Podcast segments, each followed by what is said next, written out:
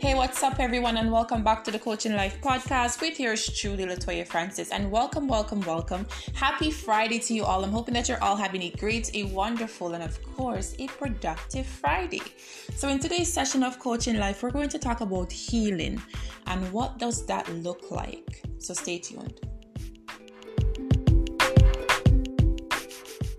What's up, everyone, and welcome back. So, today we're talking about healing and what does that look like.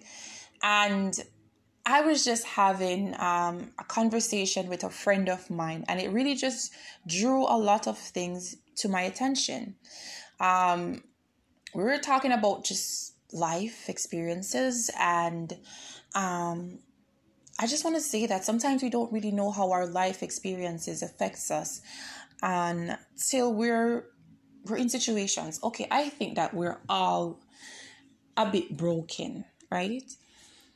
we've been through a lot of past traumatic experiences that are now impairing our judgments, so therefore leave us to be either really cold or extremely emotional. Sometimes there's no in between.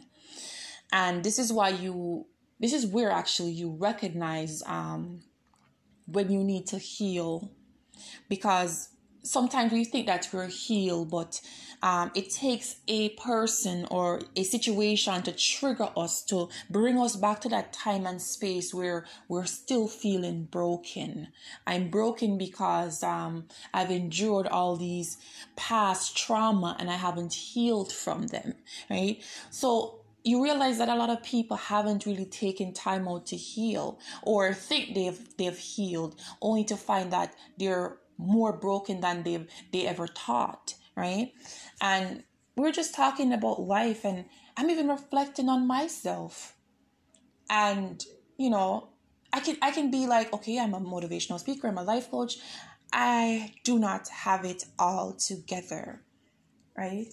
And that's that's the beauty beauty of being um, a life coach and a motivational speaker because it's quite the contrary. People think that you have it all together but it's not um, you're learning, you're experiencing just like everyone else, but because you're learning and you're experiencing and you're growing through those experiences, you're able to articulate um, the articulate what you're going through in um, regards to your experiences so that you can help others. So being a motivational speaker and a life coach does not mean that you have it all together. It means that you're learning and you're growing. And as you're learning and growing, you're able to teach others through your experiences right?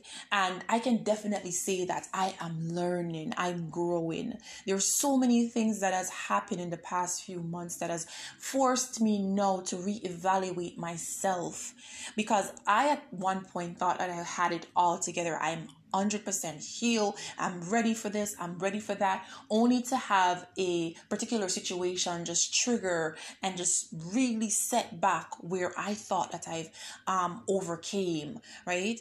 Because I think that we're all on different journeys of our healing, right? And we think that we've graduated from a level only to find out that we've taken a few steps back into that healing journey. So, it's never a bad thing to just take time out to heal and me and my friend we were just talking about all these things and i actually just came to the conclusion that yes latoya you are healed and you're growing.